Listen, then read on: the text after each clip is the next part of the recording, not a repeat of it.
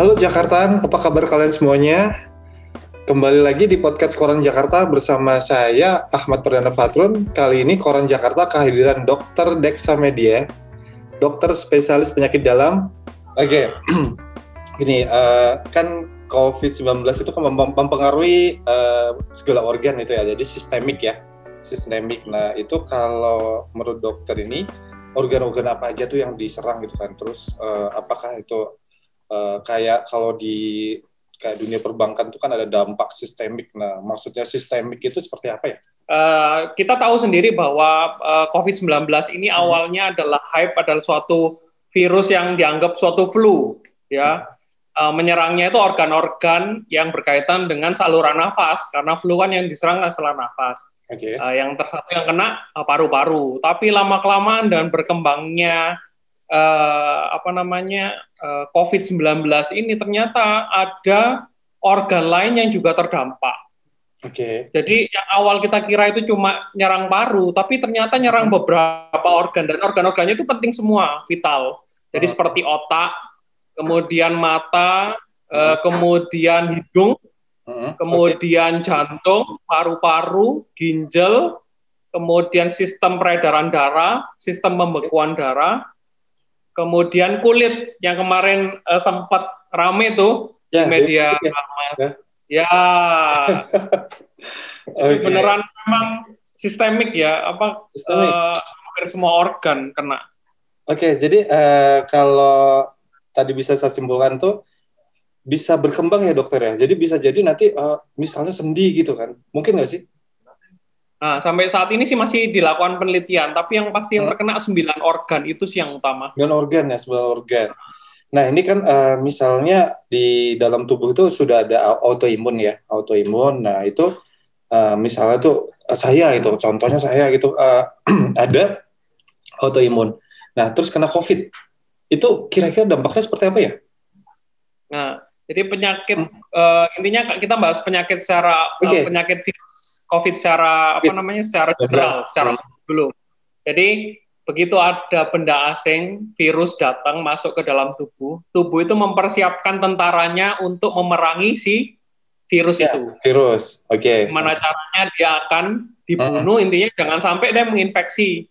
Tapi begitu okay. uh, jumlah virusnya terlalu banyak, penyakit ini timbul karena tentaranya tadi kan nggak siap ya karena uh -huh. ini virus baru harusnya kalau misalnya dia ini virus pada umumnya common flu influenza biasa tentara ini udah pada kenal sama si flu influenza tapi karena covid ini baru, baru. dia jadi okay. siapkan tentaranya sedikit gitu uh -huh. jadi kapan dia jatuh sakit saat si virusnya itu jumlah virusnya lebih banyak daripada tentaranya atau tentaranya mengalami gangguan Oke, okay, tentaranya gangguan. Ya, penyakit autoimun ini membuat tentaranya itu loyo. Oke. Okay. Uh. Apa sih contohnya penyakit autoimun seperti yeah. lupus, lupus, kemudian hmm. syndrome, kemudian hmm. spondyloartropati banyak deh. Intinya gitu yang paling kita kenal kan lupus ya. Oh, iya, Jadi lupus. apakah orang yang kena sakit lupus uh, yang penyakit autoimun yang lupus itu mudah terkena COVID? Beberapa laporan atau penelitian ada yang bilang ya. Yeah. Tapi yang pasti dia ini menyebabkan kalau misalnya kita kena COVID, dia punya penyakit autoimun seperti lupus, dia ini beresiko untuk terkena COVID dengan derajat keparahan yang dari sedang hingga berat. Oke. Okay. Mm-hmm. Oke, okay, jadi uh, tipe autoimun yang menyebabkan yang sulit dan rentan itu uh, tadi contohnya lupus ya, dokter ya. Ah, contohnya lupus. lupus ya. Jadi uh, Oke. Okay. Nah, kalau misalnya nih, misalnya anggota keluarga saya tuh uh, kena nih, kena COVID gitu ya. Terus uh, cara merawatnya gimana nih dok? Kan uh, serumah gitu, terus uh, misalnya nih, maaf nih, kan saya udah menikah nih, udah menikah, terus kan berarti uh, ya ada ada hubungan sama istri gitu kan. Nah, iya. itu uh, gimana itu?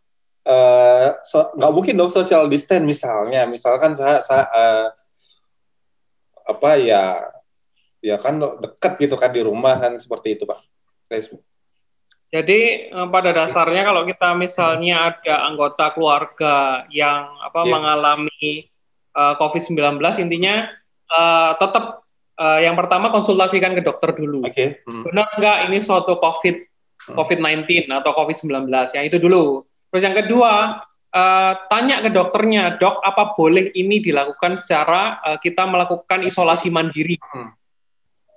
Jika ya diperbolehkan, karena mungkin gejalanya itu tidak ada gejala atau gejalanya ringan, biasanya kan yang diperbolehkan sama dokter itu. Hmm, okay. Boleh deh. Berarti uh, step berikutnya adalah bagaimana caranya kita merawat pasien uh, COVID di rumah. Misalnya uh, istri jadi perawat, perawat atau istri ya. dokter kita bukan, ya. atau sebaliknya. Oke. Okay. Itu kan resiko tinggi resiko untuk tinggi, ya. hmm apa untuk uh, transmit atau infeksi tidak menularnya kan cukup tinggi, apalagi di resiko uh, eh, pekerjaannya itu yang beresiko tinggi untuk uh, kontak dengan uh, penderita COVID. Jadi yang pertama adalah sebaiknya itu kita sediakan satu ruang khusus untuk okay. hmm. Uh, apa yang uh, kerja di luar apa misalnya kerja di rumah sakit atau apa Kemudian kita terapkan protokol ketat selama dia habis datang dari rumah sakit. Yang pertama misalnya dia harus mandi, benar-benar mandi, kemudian pakaiannya disendirikan dari yang lain, dicuci. Kemudian setelah bersih yakin tidak ada kontak erat dan selama di rumah sakit menjalankan protokol kesehatan dengan baik, seharusnya nggak ada masalah. Tapi begitu ibaratnya ada keraguan dalam dirinya, oh, tadi saya lupa masker saya agak melorot sedikit. Anggap aja ini suatu um, apa ke antisipasi tinggi, dia boleh melakukan yang terpenting pakai masker. Masker. Itu. Kalau misalnya itu kan uh, tindakan pencegahan ya. Selebihnya sih nggak ada masalah. Yang penting itu dilanjutkan uh, dilakukan secara berkelanjutan dan secara disiplin. Tapi begitu dia kena, ya uh, dokter sudah memperbolehkan untuk isolasi mandiri. Tempatkan di satu ruangan khusus pastikan uh, makannya ter tercukupi dengan baik, kemudian uh, ruangan isolasi di rumah itu harus yang dekat jendela. Kemudian uh, catat uh, setiap gejala yang ada.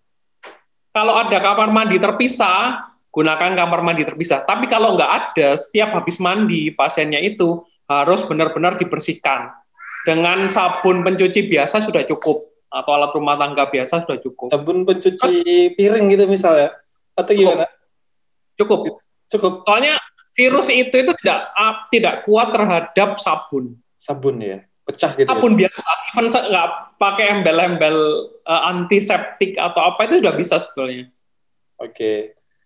Terus yang berikutnya jangan berbagi barang personal. Jadi ya piring ya ibaratnya kalau anu ya piringnya piring sendiri hmm atau kayak gimana.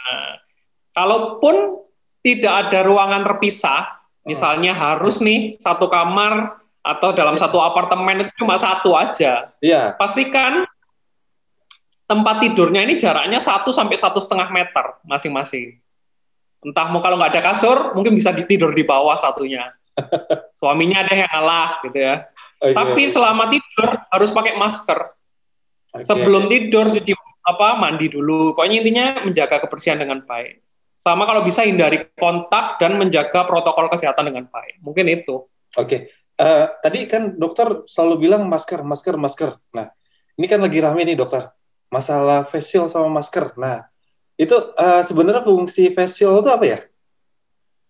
Jadi pada dasarnya itu kan facial itu uh, uh, khususnya dipergunakan untuk tindakan medis ya aslinya. Oh, Jadi gitu. facial itu melindungi yeah. kita dari uh, cipratan cipratan darah kalau misalnya cipratan dilakukan uh, apa misalnya hmm. ya cipratan darah, cipratan cairan pasien, droplet atau apa. Hmm. Nah, idealnya itu harus uh, yang pertama harus dipasang masker dulu, masker wajah. Okay. Habis itu facial kalau kita melakukan tindakan atau misalnya kita masuk ICU hmm. yang ICU khusus COVID atau ruangan COVID khusus atau yang melakukan tindak, tindakan swab agar tidak terjadi kontak secara langsung dengan mikro droplet atau droplet sumber penularan dari COVID-19. Oke. Okay. Itu. Jadi syarat pertama harus dipakai maskernya dulu, kemudian face shield. Oke. Okay, Lalu jadi... ada syarat berikutnya, okay. yang itu harus menutupi dahi sampai dagu, okay. sama menutupi sampai wajah kanan dan kiri. Okay. Itu sih idealnya. Oke, okay, jadi uh, mungkin bisa disimpulkan masyarakat itu uh, ngikutin tapi nggak sempurna gitu ya. Iya. Karena nggak ada maskernya gitu ya. Uh, Bener yang penting itu maskernya justru. Justru maskernya. Uh, Oke. Okay. Kemudian ini. Saya ibaratnya boleh iya boleh enggak. Oke, okay. kemudian kan uh, hari ini kan mulai nih tadi uh, pagi ya, uh, Pak Jokowi kan sudah mulai vaksin, terus di Indonesia akan mulai vaksin. Nah, mungkin bisa dokter jelaskan cara kerja vaksin itu seperti apa sih? Kan kalau tadi kan dokter bilang tentara ya, tubuh punya tentara. Nah, kalau vaksin itu apakah uh, PBB gitu kan? Kalau kalau kalau tubuh kan tentara dalam negeri itu PBB atau seperti apa? Mungkin bisa dokter jelaskan? Ya, jadi intinya gini. Ya uh, kalau tadi kan Mas uh, ya. apa ada virus, ya. virusnya hidup nih baik hmm. ya, dia ini menyerang menyerang manusia, kemudian menginfeksi, lah tubuh merespon dengan mempersiapkan pasukan tadi ya, ya hmm. untuk perang tadi melawan. Vaksin itu uh, virus yang tadi ini hidup dimodifikasi. Oke. Okay. Virusnya bisa satu dimodifikasi untuk mati pertama, virusnya yeah. dimatikan. Ada yang diambil tubuhnya si virus. Okay. Ada yang diambil bagian dalamnya si virus. Oke. Okay. Ada yang bagaimana caranya dia ini virusnya ini dilemahkan banget. Jadi ada beberapa tipenya. Oke. Okay. Nah, beberapa tipe vaksin, uh, eh, vaksin itu kita coba masukkan ke dalam tubuh. Misalnya yang mati tadi ya, Okay. Jadi vaksin virus yang sudah mati ini dimasukkan dikemas dalam satu uh, apa suntikan, hmm. kemudian ditambahi uh, penguat untuk dapat menimbulkan respon imun. Jadi tujuannya virus itu dimasukkan adalah melatih tentara tapi tidak membahayakan tubuh. Oke, okay. oke. Okay. Jadi bukan pasukan bantuan Kalau ya, dokter masuk, ya? membahayakan tubuh kan. Oke, okay. jadi bukan pasukan bantuan ya? Bukan ya? bukan pasukan bantuan jadi melatih jadi baratnya itu ada oh ini loh ini loh virus yang hati-hati dengan virus ini dia akan menyerang uh, tubuhmu dalam waktu dekat atau dalam waktu jangka panjang. Kamu harus latihan dengan baik ya tentara tubuh. Ibaratnya gitu. Ya jadi tubuhnya itu dilatih sebenarnya oke, okay. jadi uh, kan kalau latihan tuh butuh butuh nutrisi gitu ya dokter ya. Berarti kan uh, kita harus makan yang bergizi, nah seperti itu atau atau istirahat atau seperti apa dok? Kalau setelah ya, jadi di samping di samping itu ya tetap ya makannya harus baik, tidurnya harus baik sehingga tentara tubuh ini dapat mempersiapkan dengan baik. Misalnya setelah vaksin ya, ya itu nggak langsung kita kebal, itu kita nggak langsung kebal tiba-tiba kita buka masker kemudian berkerumul bebas. Ya. Ada waktu yang dibutuhkan untuk bisa uh, melindungi kita, setidaknya kita itu tidak kena penyakit COVID yang berat. Oke. Okay. Jadi kalau misal pun kena COVID, tubuh kita, tentara tubuh kita itu udah tahu kelemahan si virus ini tadi. Oke. Okay. Jadi bukan yang tiba-tiba bebas, saya kebal gitu ya. Ya. Karena, karena karena gini, masyarakat kadang berpikir seperti itu kan ya dokter ya. Jadi misalnya hari ini uh, hari ini saya kena nih uh, apa uh, dapat vaksin wah berarti saya udah udah dapat anti anti nih wah kayak Superman gitu enggak ya jadi enggak enggak enggak jadi, jadi uh, oke okay. kalau misalnya dia itu kena COVID nanti hmm. COVID-nya yang gejala ringan gejala ringan kalau dia tanpa vaksin bisa aja dia itu kena COVID yang gejala ringan sedang atau berat kan banyak tuh takut yeah. dong kalau kita misalnya tempatan yang COVID yang berat yeah, bisa yeah, sampai meninggal, uh. ya kan? Nah ini vaksin itu mengurangi resiko itu juga untuk terkena COVID yang lebih berat, sehingga gejalanya yang ditimbulkan ringan-ringan aja. Karena tadi tentara tubuh kita itu sudah dikenali, ini loh vaksin kalau COVID mati itu kayak gini, hati-hati kalau yang hidup nanti kayak gimana, hati-hati gitu. Intinya kayak gitu. Oke, nanti kelemahannya di sini kamu nanti serang si COVID dari arah sini. Jadi ibaratnya gitu. Oke. Oke, dokter berarti ada ada waktu ya, ada waktu jeda dari vaksin sampai terbentuknya antibodi ya. Jadi misalnya hmm. saat ini vaksin belum, jadi besok itu belum tentu saya ada antibodi kan, karena kan butuh waktu buat training, latihan gitu kan. Nah oh, kalau ah. kalau kalau secara medis itu biasanya terbentuk tuh ke hari keberapa sih dok? Nah tergantung masing-masing vaksin beda-beda. Kan yeah. ada yang butuh uh, dua kali suntikan jedanya 14 hari setelah suntikan pertama baru terbentuk kekebalan. Jadi tergantung lagi balik ke tipe vaksinnya yang mana. Tapi kalau vaksin yang uh, akan uh, beredar itu dia butuh dua kali suntikan. Dua kali suntikan. Jadi untuk melatih sistem imun biar siap dengan mengurangi resiko itu. Tapi tetap ya, yang pertama itu 3M itu tadi. Yang kedua baru vaksin tadi. Ibaratnya kita punya tamengnya tuh tamengnya double. Kita dapat kita melindungi 3M dengan masker, mencuci tangan dan menjaga jarak. Tameng kedua adalah tentara tubuh kita sudah siap karena uh, efek dari vaksin itu tadi. Oke, okay. uh, eh, tadi kan uh, ada jeda ya dokter ya, ada jeda. Nah, terus kemudian ini kan uh, saya sempat uh, baca-baca nih varian varian COVID-19 itu banyak dokter. Nah, berarti uh, jenis vaksinnya pun juga akan beda atau satu jenis vaksin aja udah cukup karena kan misalnya nih vaksin yang baru ini kan atau harus uh, ada vaksin tahap dua atau seperti apa? Beberapa penelitian bilang bahwa uh, mencakup de, apa mencakup uh, sama virus yang tadi itu yang uh, bermutasi ibaratnya ngomongnya mutasi ya. Yeah. Varian itu terbentuk karena mutasi yang ada. Jadi sampai saat ini dia mencakup, tapi di kemudian hari masih dilakukan penelitian lah. Jadi vaksin yang ada saat ini itu masih mencakup uh, mutasi yang beredar uh, luas di masyarakat. Tapi kita masih dalam melakukan uh, penelitian lagi karena uh, ini kan sifatnya baru ya semua. Jadi ya, ya memang butuh banyak penelitian. Gitu sih. Okay. Masih mencakup kok. Masih mencakup ya, dokter ya. Nah, uh, ada ini nggak ada efek sampingnya nggak dari vaksin-vaksin yang ada untuk saat ini di Indonesia seperti itu? Ada nggak? Misalnya uh, kan sempat dengar itu ke alergi, terus uh, gampang tidur. Nah itu uh, benar nggak? Atau itu sebenarnya informasi yang salah? Jadi efek samping ya. vaksin yeah. itu kan ada yang ringan dan berat. Hmm. Vaksin apa ibaratnya vaksin itu akan benar-benar uh, aman saat dikatakan di, uh, hampir sedikit banget yang mengalami efek samping berat. Yeah. Sampai saat ini tidak ada efek samping berat yang membahayakan ibaratnya kalau setelah divaksin itu uh, si penerima akan mati. itu belum iya, ada yeah, yeah, dan kita, okay. ya jangan sampai ada.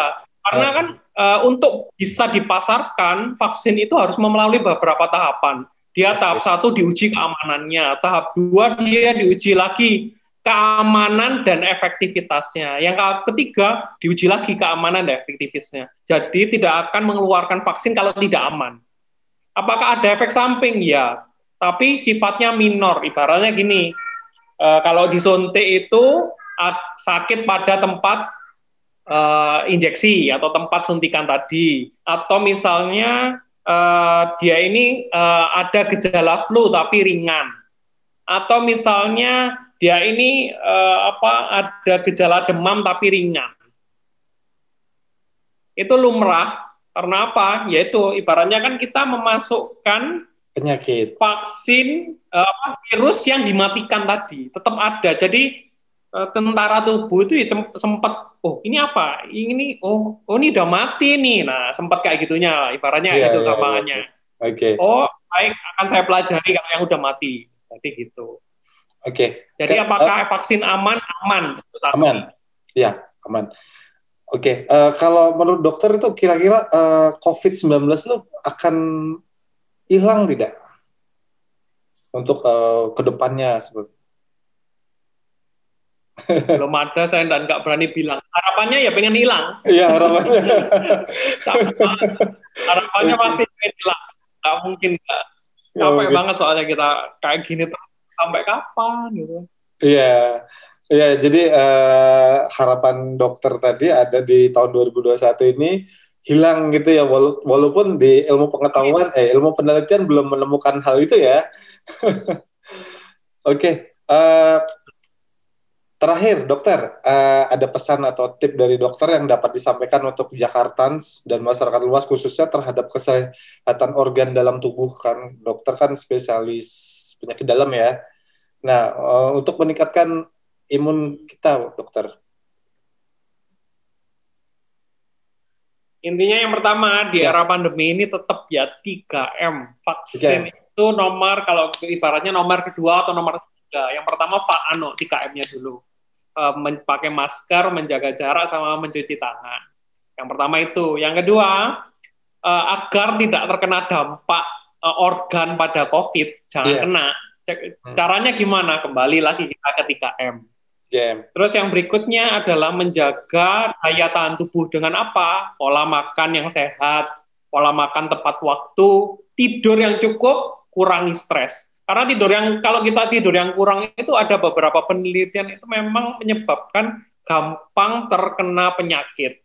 Nggak hanya COVID, tapi yang lainnya bisa juga. Jadi makan, tidur, sama kurangi stres.